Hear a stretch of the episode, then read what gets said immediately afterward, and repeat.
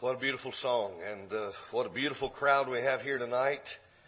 I was just thinking about the man hours uh, represented in this room tonight.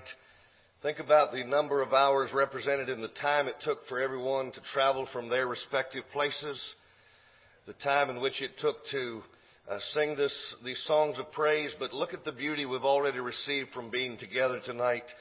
These songs of praise have lifted my soul and certainly I trust that you have also been edified thereby.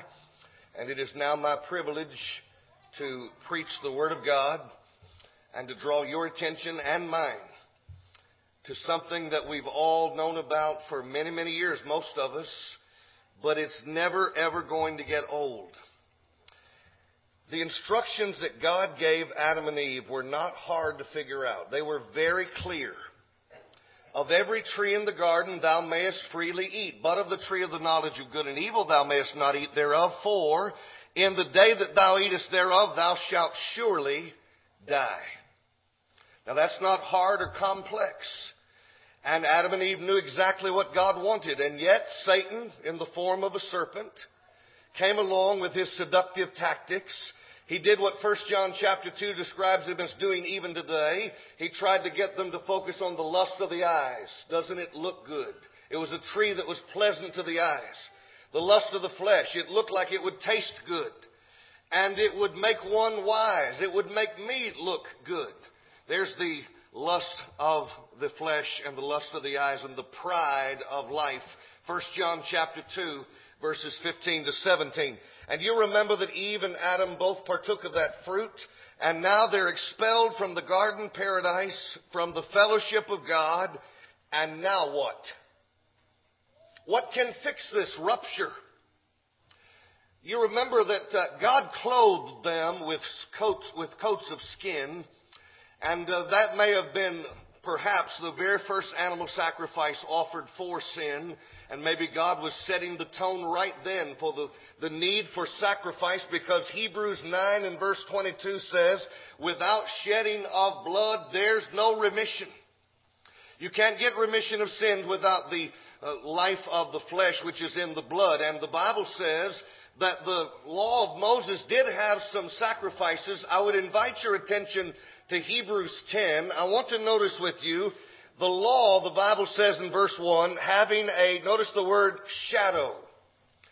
It was only a shadow of something to come. In fact, it says a shadow of good things to come, but not the very image of the things, can never, with those sacrifices which they offered year by year continually, make the comers thereunto perfect. He says, look, if those sacrifices under the Old Testament could have remitted their sins, they would not have needed to bring them year after year after year after year if those animal sacrifices could have washed their sins away once and for all.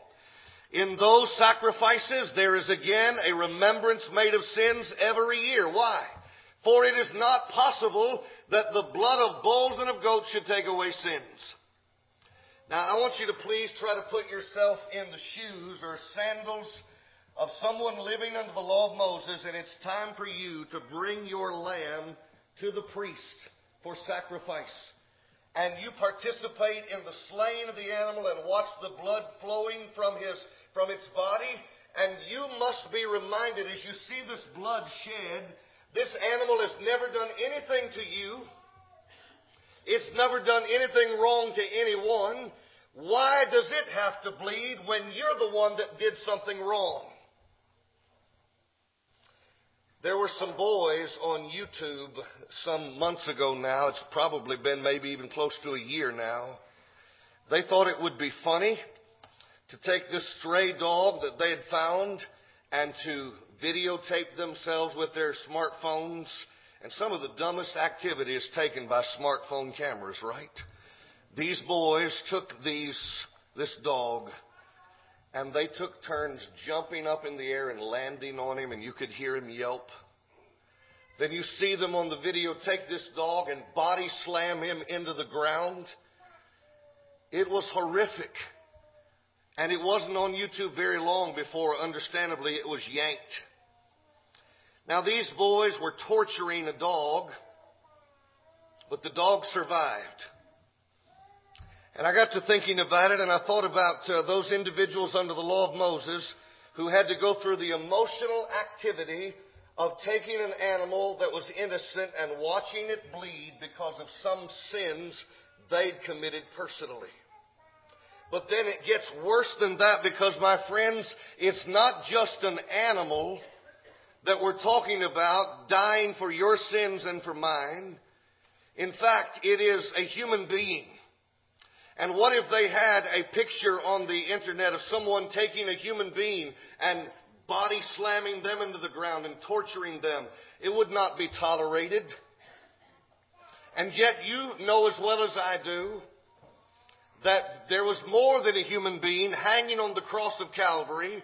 There was God in the flesh. In the beginning was the Word. The Word was with God. The Word was God. John 1 1. And the Word became flesh. Remember that.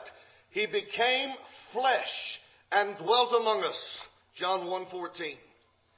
So when Jesus was in a fleshly body, he was now living in before mankind, and I want you to notice something about the cross of Christ tonight as you and I go back there. What do you see when you see Jesus hanging on the cross of Calvary?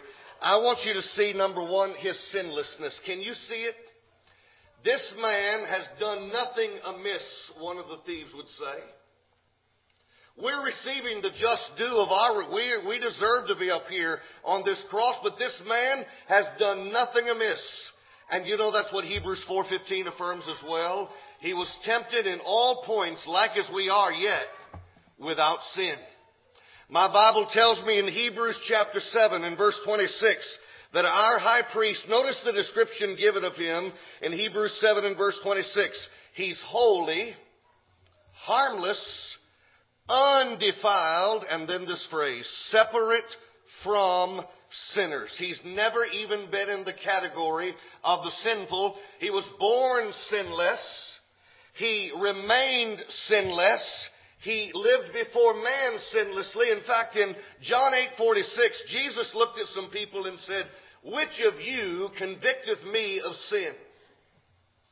As much as some of those people were out to get Jesus, don't you know if they could have mentioned even one time when he'd been guilty of something, they would have raised their hand quickly. I'll, I'll tell you, I wouldn't ask my family, which of you can convict me of sin? My wife would raise her hand. And she would say that she sinned too in her lifetime. My children would tell you that there have been times when I just sat them down and said, look, daddy blew it. I didn't act the right way. I didn't give you the right example. I am sorry for this, and please forgive me. I know that I've sinned, and I could never look at anyone and say, which of you could convict me of sin? But Jesus could ask that question and never have anyone say, well, remember the time when, because there wasn't a time when. He never sinned, not even once. Those high priests under the Old Testament, verse 27, uh, they had to offer up sacrifice first for their own sins and then for the people's. And I want you to please observe that in chapter 9 of Hebrews, look at verse number 28. So Christ was once offered to bear the sins of many. He wasn't bearing his own sins. He was bearing the sins of others. And Jesus Christ, see him hanging there, please. And notice, he has never done anything wrong. This animal has not done anything wrong to the person of the Old Testament system, and yet it's bleeding and dying. This human being, no, this more than a human being, this God in the flesh, the one who was deity in flesh, he lived in such a way as to be sinless, and yet here he is suffering and bleeding and dying. I want you to notice that this sacrifice he offered was so sufficient, it only had to be offered once. Go back to Hebrews 7:27 where we just were and notice this statement that is made here in verse 27, who needeth not daily as those high priests to offer up sacrifice first for his own sins and then for the people's for this he did once. Just once. That's all it took. And if you want to know if the Hebrews writer is fond of making this point by inspiration, notice chapter 9, verse 12. Neither by the blood of goats and calves, but by his own blood he entered in once into the holy place, having obtained eternal redemption for us. Once was enough. Look at verse 28. So Christ was once offered to bear the sins of many. It was a single sacrifice. And then in chapter 10, after he's talked about how they had to come year by year continually with these animal sacrifices, notice the contrast. In verse number 11, he's talking about the Old Testament priest. Every priest, notice the verb, standeth. He's standing. And the ETH in the King James signifies a continuous action. He keeps on standing. Why does he have to keep on standing? Daily ministering, offering oftentimes the same sacrifice sacrifices, which can never take away sins, but this man, after he had offered one sacrifice for sins forever, sat. He's done. It is finished, he cried. He had done all that needed to be done to pay our sin debt as far as his sacrificial death is concerned. He would rise from the dead on the third day and complete the victory for us, my friends. It was a single sacrifice. In fact, if you don't think that's the emphasis, look at verse 14 of Hebrews 10. For by one offering he has perfected forever them that are sanctified. You might have a garment and it has a stain and you wash it once, but the stain's still visible. So you wash it again and the stain's not as visible, but it's still there. And you wash it again and you have to keep trying. And with some stains, you never do completely get rid of it. Friends, here's the beauty of the blood of Christ. Are you stained tonight with the memory of sins for which you are, of which you are not proud? I could stand here and tell you, I'm not proud of everything that B.J. Clarke has done in his lifetime. I'm not proud of some things I haven't done that I should have done. Here's the beauty of it. If I obey the gospel plan of salvation as directed in the New Testament, the blood of Christ is so powerful, it will wash my sins away so completely, it will be as if they could never be spotted. There's no remnant, there's no trace. Now there are consequences sometimes that outlive our, go beyond our forgiveness. But uh, my friends, as far as guilt is concerned, the guilt is completely gone. It's gone. I will blot out their sins and their iniquities and remember them no more. Hebrews chapter 10, the Bible says in verse 17. And so it was a single sacrifice.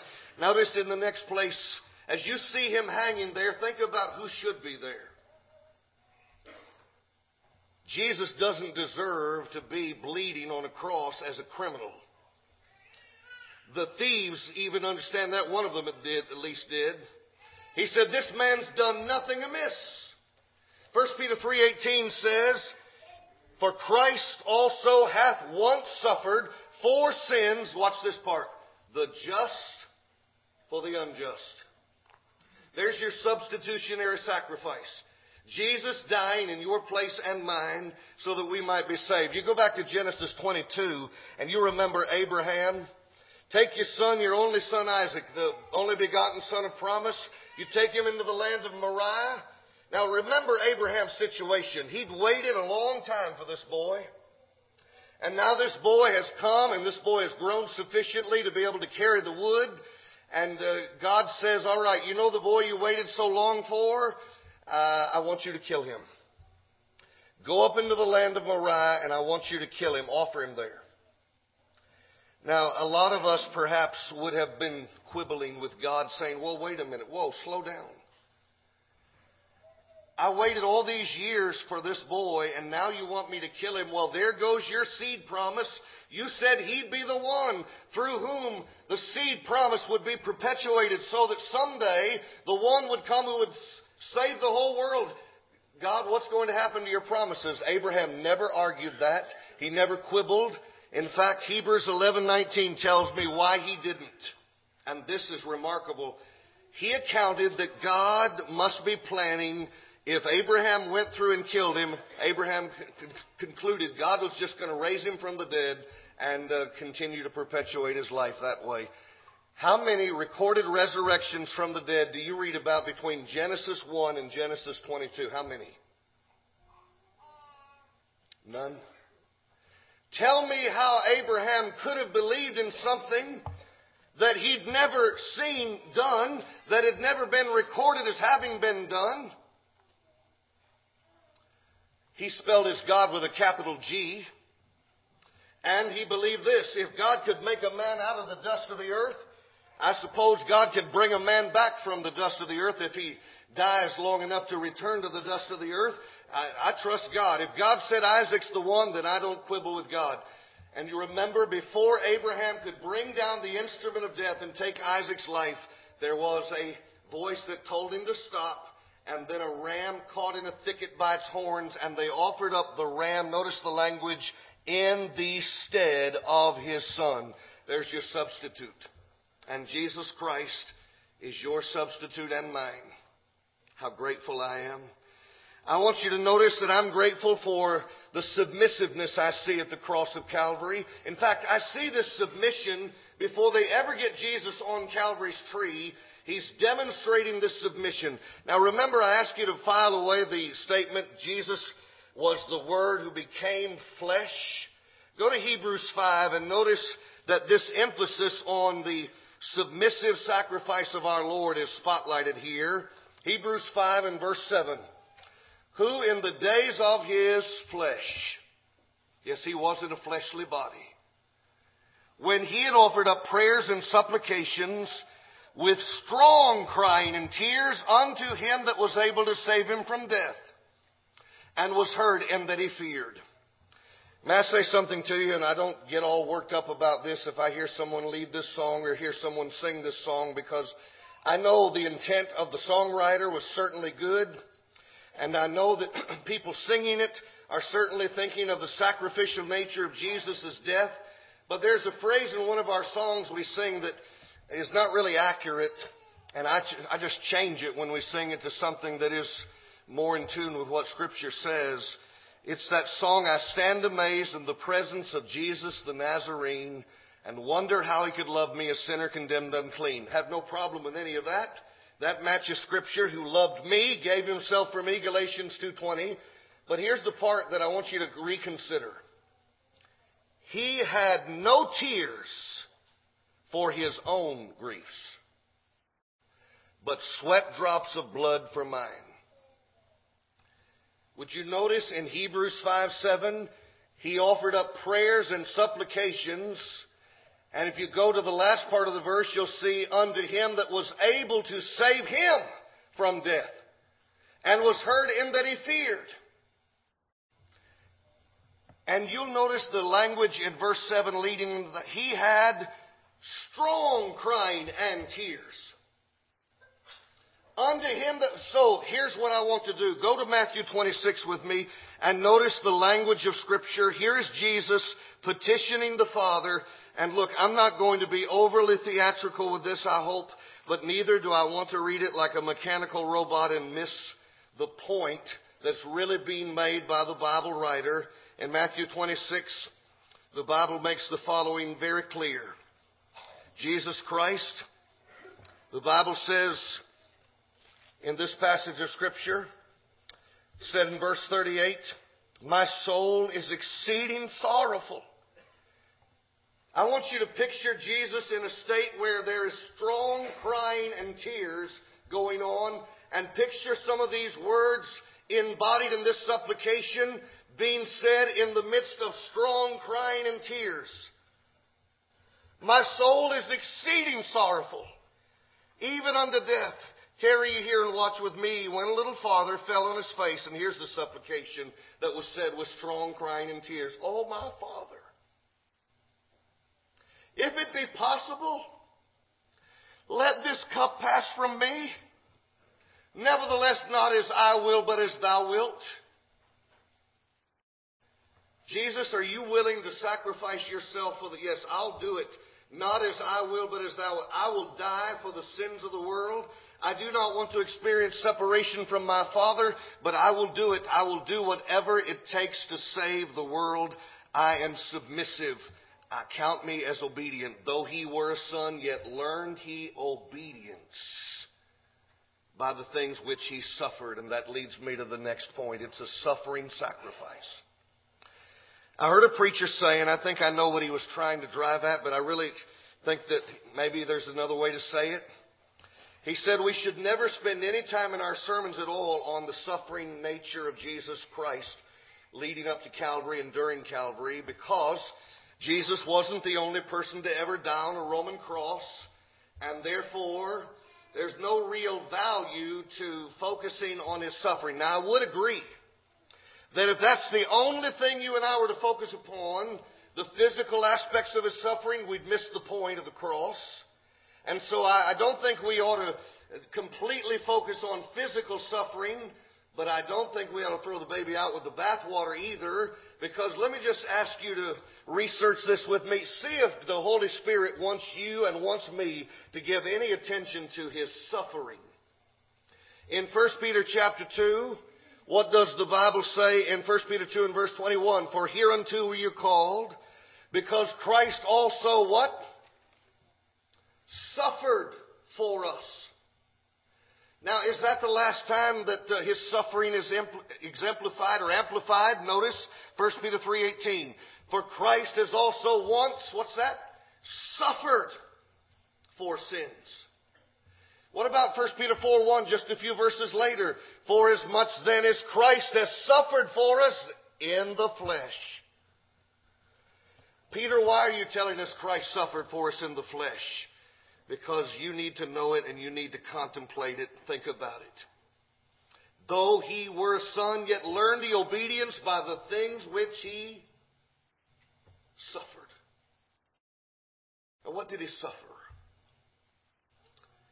You know, the submissive sacrifice that we noticed a moment ago, Luke's account gives us some indication that he suffered before he ever had a nail driven into his body. Dr. Luke, by inspiration of the Holy Spirit, mentions that as he was in an agony, verse number 44 of Luke 22, as he was in an agony, he prayed more earnestly. His sweat was, as it were, great drops of blood falling down to the ground.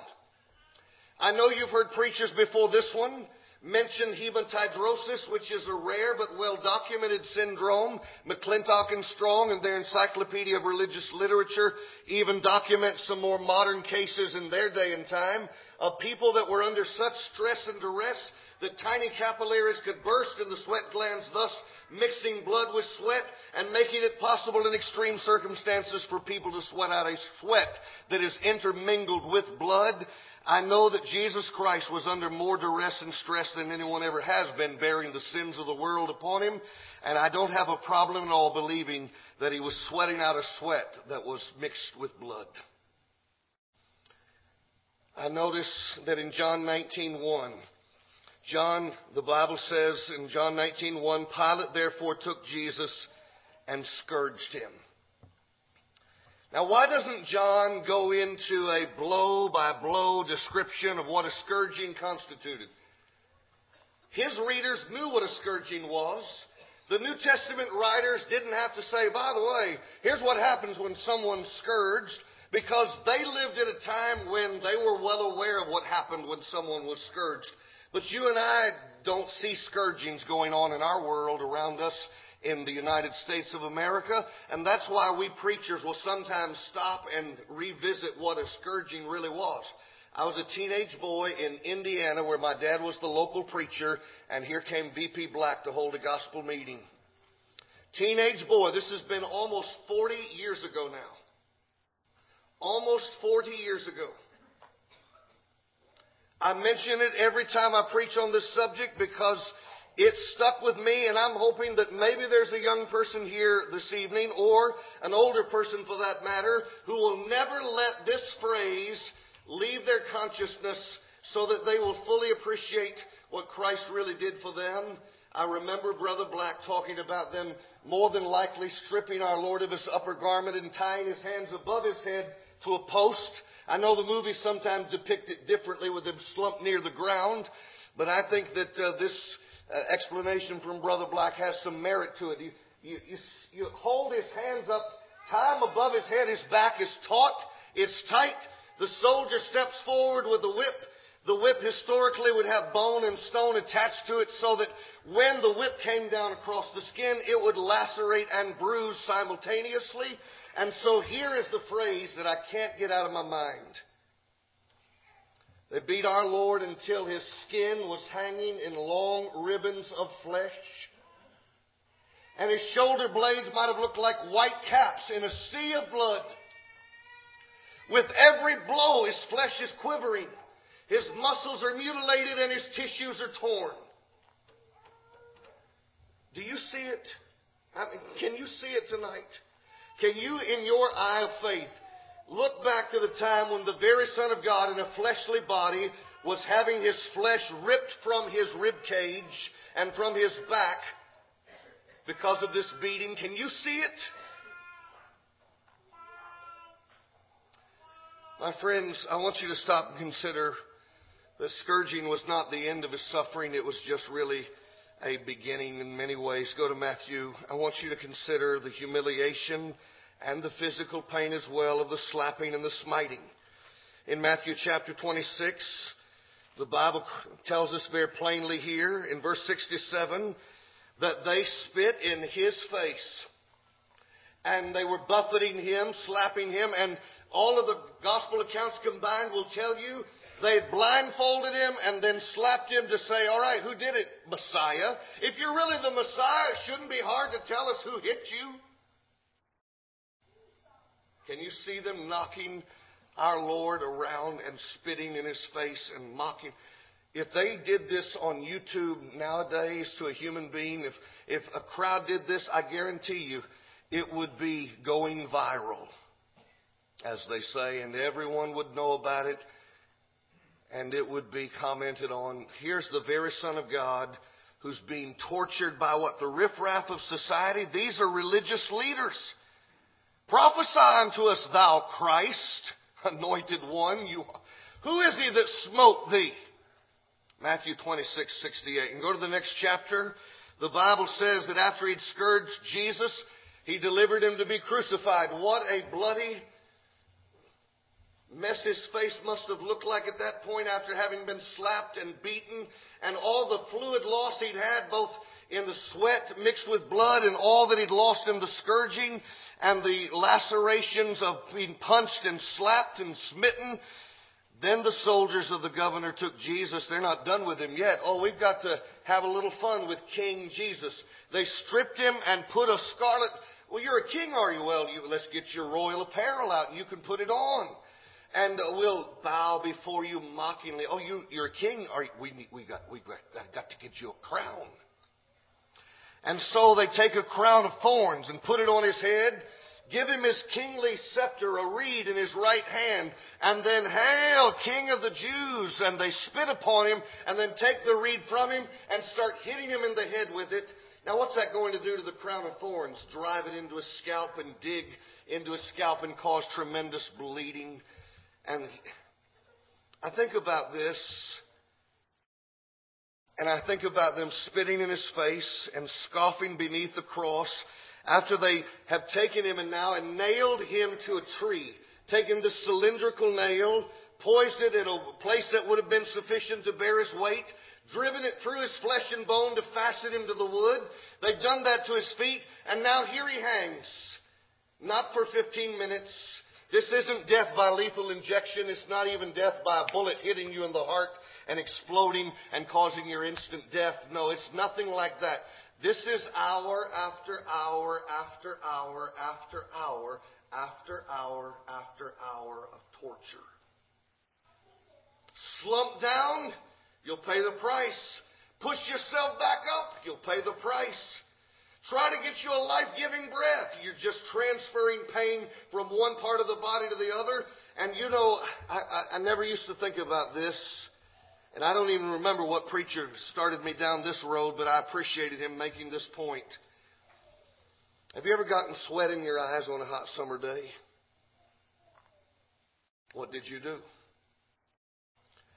You work and get the sweat out so that it doesn't sting anymore. You take your free hands and you work until you can extricate the sweat and that which is stinging your eyes.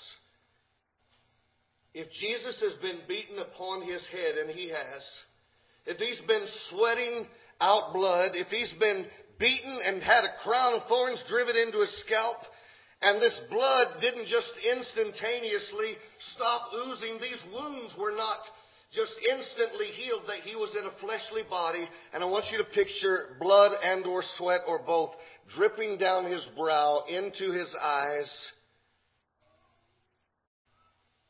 When your hands are nailed to a tree and you have that happen to you, you just have to sting. And here is Jesus Christ as he's stinging with this pain sensation. What is also causing him pain? The people beneath the cross, verse 39 of Matthew 26, or 27 that is, passing by, wagging their heads in an arrogant sort of way and saying, you destroyed, the, oh, you're the same one that was going to destroy the temple and save, or build it in three days. Well, then, why don't you save yourself then? If you're really the Son of God, come down from the cross. Come on. Now, who's doing this? Chief priests. Verse 41 mocking him with the scribes and elders said, He saved others, himself he cannot save. If he be the king of Israel, let him now come down from the cross and we will believe him.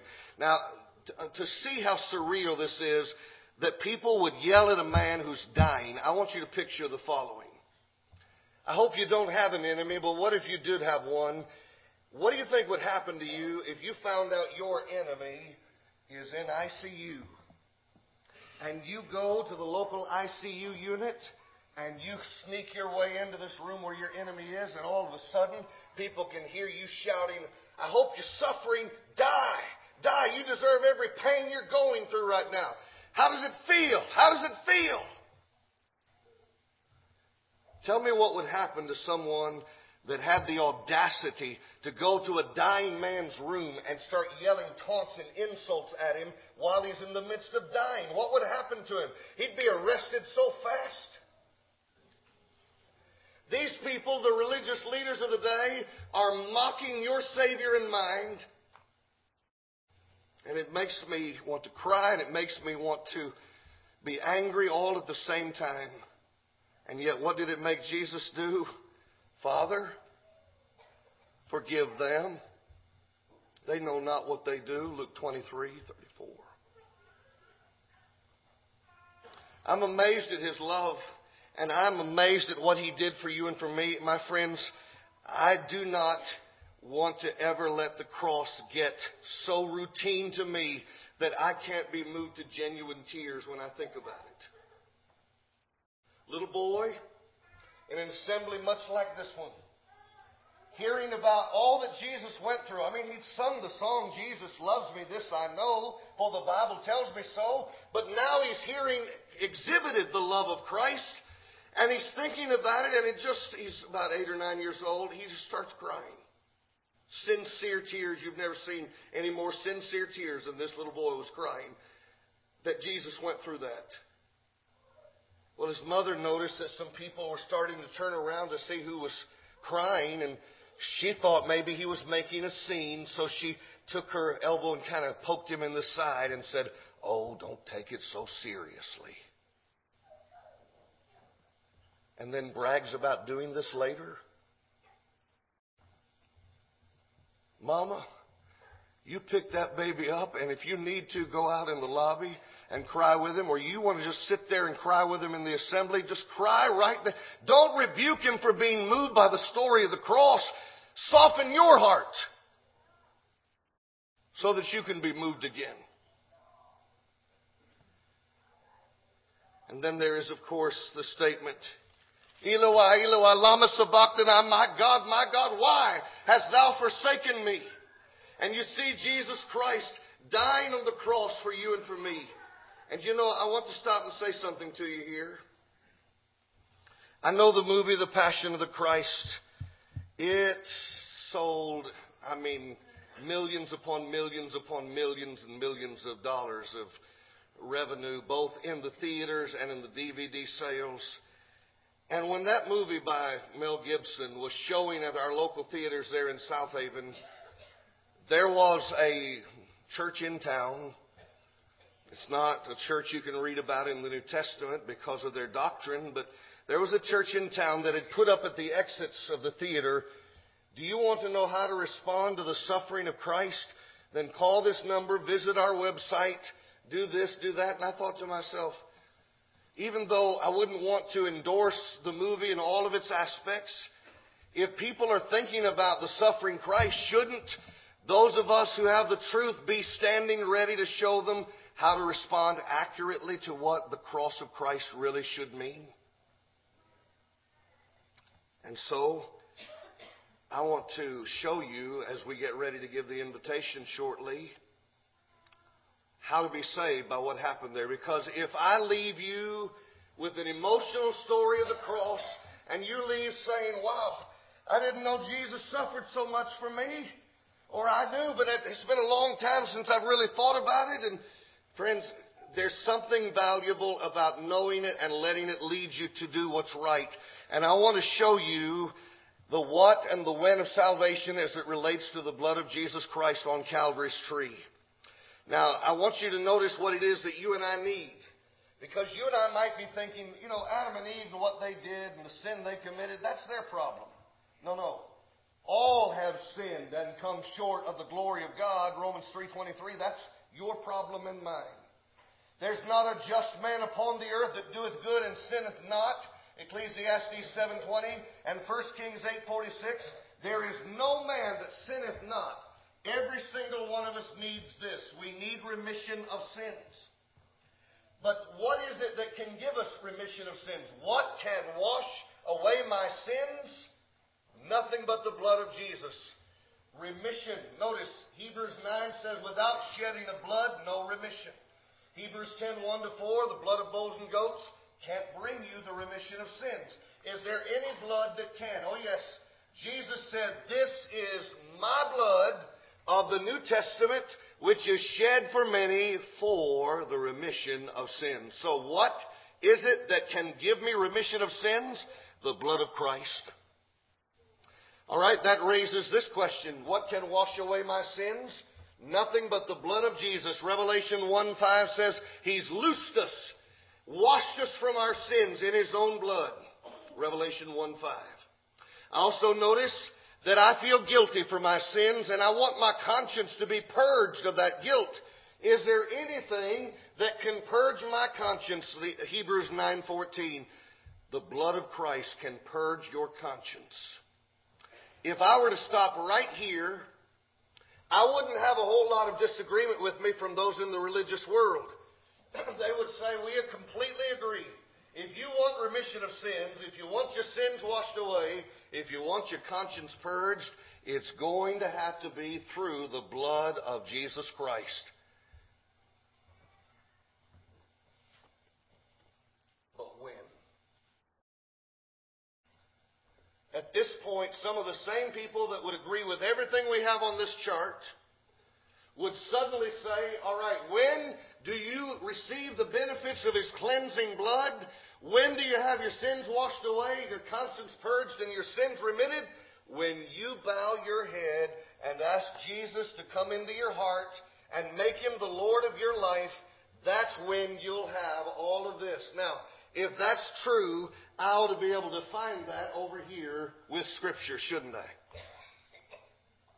I'm now going to put up on the screen every passage in the New Testament that shows someone being told to say a prayer, to ask Jesus into their heart in order to be saved, to receive the remission of sins, their sins washed away, and to have their conscience purged by the blood of Christ. I'm now going to show every passage in the New Testament where someone was told to pray to receive these benefits in order to become a Christian for the first time. I'm going to do that now by pressing the button. And there you have it. Friends, mark my words. No, don't. Don't. Check me out. Check me out. Be a noble Berean. Take your Bible and see whether the Bible teaches that's. no, I'll show you what the Bible says. This is what the Bible says.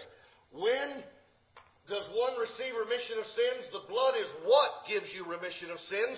But when does the blood do that? The people on Pentecost were now convicted in the, their hearts that they'd crucified the very Son of God. They say, "What shall we do?" Acts two thirty seven, and they were told not to not to pray. They were told, "Repent and be baptized, every one of you, in the name of Jesus Christ, for the remission of sins." The blood is what will give it to you, and this is when. I want you to notice this what can wash away my sins? Saul of Tarsus is the answer. Now, I want you to go to a passage that's not on the screen, and I want to show you something that's so important to remember as you talk to your friends or as you consider your own personal salvation. In Acts 9 and verse 11, Ananias, the preacher, has to be told where to go and who to find to preach to. In fact, Acts 9:11, the Lord said to him, to Ananias, Arise, go into the street which is called Straight, inquire in the house of Judas for one called Saul of Tarsus. Watch this. For behold, he prayeth. E-T-H, he's in a constant state of prayer. He's continually praying. You go look for the praying man at the house of Judas. His name is Saul. He's praying. So here comes Ananias. And according to Paul's own rehearsal of this in Acts chapter 22, when Ananias got there, the Bible says that he walked up to him, and in verse 16, and now why tarriest thou? Get up. Arise and be baptized and wash away thy sins, calling on the name of the Lord. Now, I'm submitting to you tonight that if saying the sinner's prayer to receive the benefits of the cross of Christ is the way to go about it, Ananias had a perfect opportunity to come to a praying man and say to the praying man, Whoa, just stay right there. Repeat these words after me. Lord Jesus, come into my heart. I make you the Lord of my life. And just say the right words, and this prayer will finally be cleansing. He told him to stop his prayer and get up to be baptized so that his sins could be washed away by what? The blood of Christ. This is what would wash away his sins. This is when. Now notice this statement that is found in 1 Peter 3. We saw this statement about uh, the blood of Christ purging our conscience. Now 1 Peter chapter 3, 21 the like figure whereunto even baptism does also now save us, not the putting away of the filth of the flesh, but the answer of a good conscience toward God by the resurrection of Jesus Christ. Literally, it's the appeal to God for a good conscience. When someone, as a penitent confessing believer, is baptized in water, they are appealing to God for a good conscience by way of the powerful blood of Christ. Last night, the baptism that we heard about tonight, what a wonderful thing to hear about. This person was not saved by magic water. No. Naaman, you're a leper. I know. What are you going to do about it? I can't do anything about it. There's not a doctor that can cleanse me. There's not anyone that can heal me. I'm powerless. Okay, wait a minute. Your flesh can come again to you by the power of God. That's what can make you clean. When will you be made clean by the power of God? When you go wash in Jordan seven times. This is what you will receive when you do what God asks you to do. And Naaman, you want to be clean? Fine. Here's how you do it. The power of God will cleanse you when you go and wash in Jordan seven times. Now you see these words right here, what and when. I'm going to change just those words and watch what happens to this chart. Grace, faith. Grace. This is God's unmerited favor. And Naaman's recognition is if it were not for God's willingness to give me this, I could never have this. It's grace. It's not deserved, it's a gift made available to me by God. All right, Naaman, this is what God will give you. How will God give it to you? When will God give you this gift of cleansing by his power? True or false? Naaman had to go and wash in the Jordan seven times, 2 Kings chapter 5, in order to be cleansed. True or false? Naaman had to dip seven times in the river Jordan to be cleansed. Yes or no? When he did that, did he come up out of the water strutting and crowing and saying, oh, It's a good thing I thought of that? Uh, it's a good thing I figured out that the magic water of the Jordan has properties to cleanse lepers. No, it wasn't the power of the water. It was the power of God. But would the power of God have ever been appropriated to Naaman's body if Naaman had not been willing to do what God asked him to do? That's faith. And so to close out, I want you to see the chart we've been looking at, but instead of the words what and when, we put grace and faith. Look, the only way you're going to get this is by this. God had to offer it. God doesn't owe you, He doesn't owe me anything. He doesn't owe me a chance to be saved. He doesn't owe me anything, but He's God, and the thing that makes His grace so amazing is that even though I'm a sinner, He is willing to give me all of these things by the power of not water, but the power of the blood. But when will the blood be appropriated to my sin stained soul? When, as a penitent, confessing believer, I'm willing to do in faith everything that God asked me to do to obey His gospel plan of salvation. Show me a man that will do what God says do, and I'll show you a man that will receive what God has promised him. Now, as we get ready to close out tonight, I want to ask you if you've been back to the cross recently and ask you if you'll take up your cross. And before you grab your songbook, I want to close with this. I was a student at Freed Hardeman in the 1980s. We had a guest speaker come to chapel. I couldn't tell you his name, but I can surely tell you to this day the story that he told us that day. I've always remembered it. Now, at the time he told the story, I wasn't married and I did not have any children. But I still remembered the story, and when I got married and had children, the story meant even more to me. And then, this has meant a lot to me. As I travel around and mention the story in different places, I've met people that will come up and fill me in on even more details. And one of our students actually bought a used Bible somewhere. He said, Brother Clarke, I want you to see what fell out of this Bible. It was a newspaper article about the story I'm about to tell you that filled in even more details than I had known before. You've probably heard some preacher in some place tell it, maybe this one or another, but it bears repeating. Two boys in a dormitory on a Christian college campus decades ago now when Coke bottles were bottles, thick glass these boys are just horsing around, firing the Coke bottle down the hall, skipping it, seeing if they can avoid hitting the wall on either side. And these boys take this Coke bottle and uh, on one particular throw, they fired it down the hall like a missile, and it is it's clipping along with great pace. And there's a boy down the hall that doesn't have any idea that he's about to open his door and step directly into the path of a missile.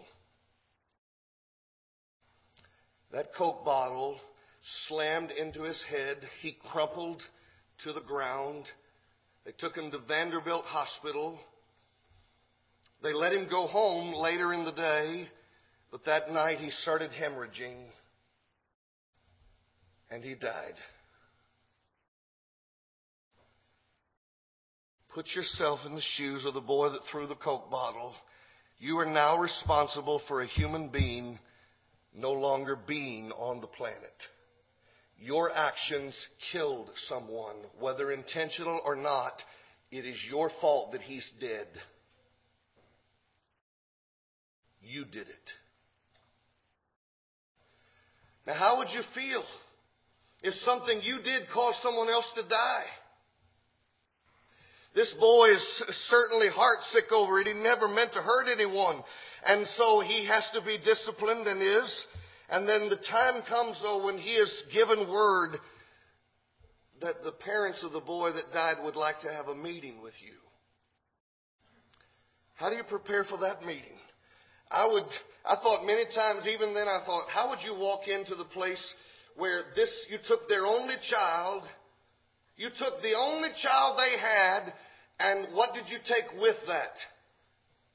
I can picture the dad looking at him and saying, Thanks to you, we will never have grandchildren. Thank you. Yes. You took the only chance for grandchildren we had. Thank you very much. How do you sleep at night? We will never see our son stand at the front of a church building and wait for his bride to come down the aisle, around the corners, down the aisle so he can get married and then he can have the grandchildren. We'll never see our, our son wait for his bride. No, we'll never see him graduate from college. We will, no more Father's Days together, Mother's Day cards or calls, and forget Thanksgiving turkey together, time together at the holidays. You took it all away. I hope you're satisfied.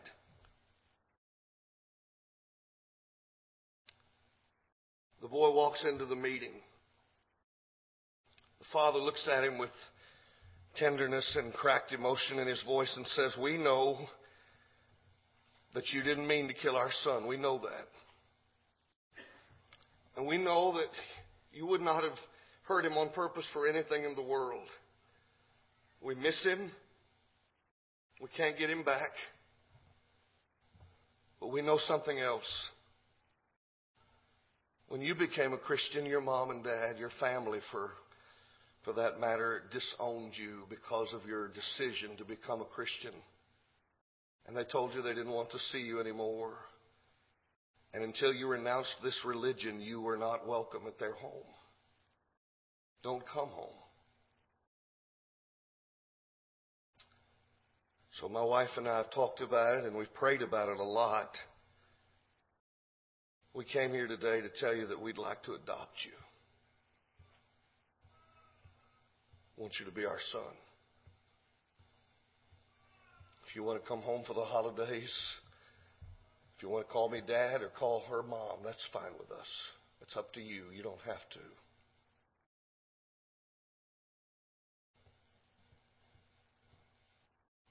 Could you do that?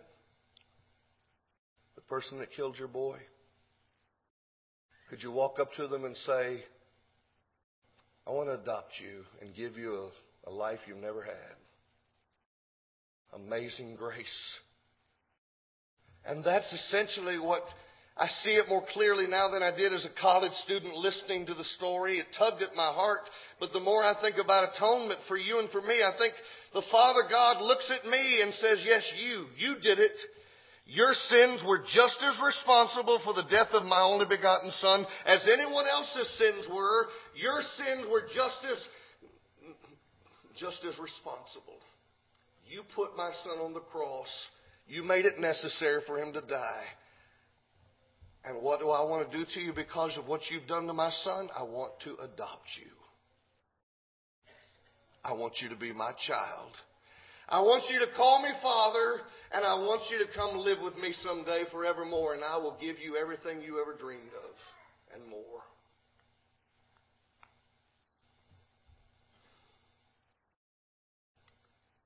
I'd like to tell you I'm that far along in my Christian life. I want to get there.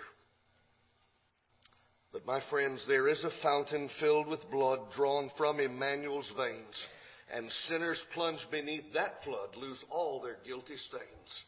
And maybe you're sitting there tonight and you say, Well, I didn't kill anybody, but I, I've sure done some things of which I'm not proud. And I, I don't want to leave here feeling guilty anymore. I, I don't want to go out of this building feeling bad for all the things I've done that I know aren't good.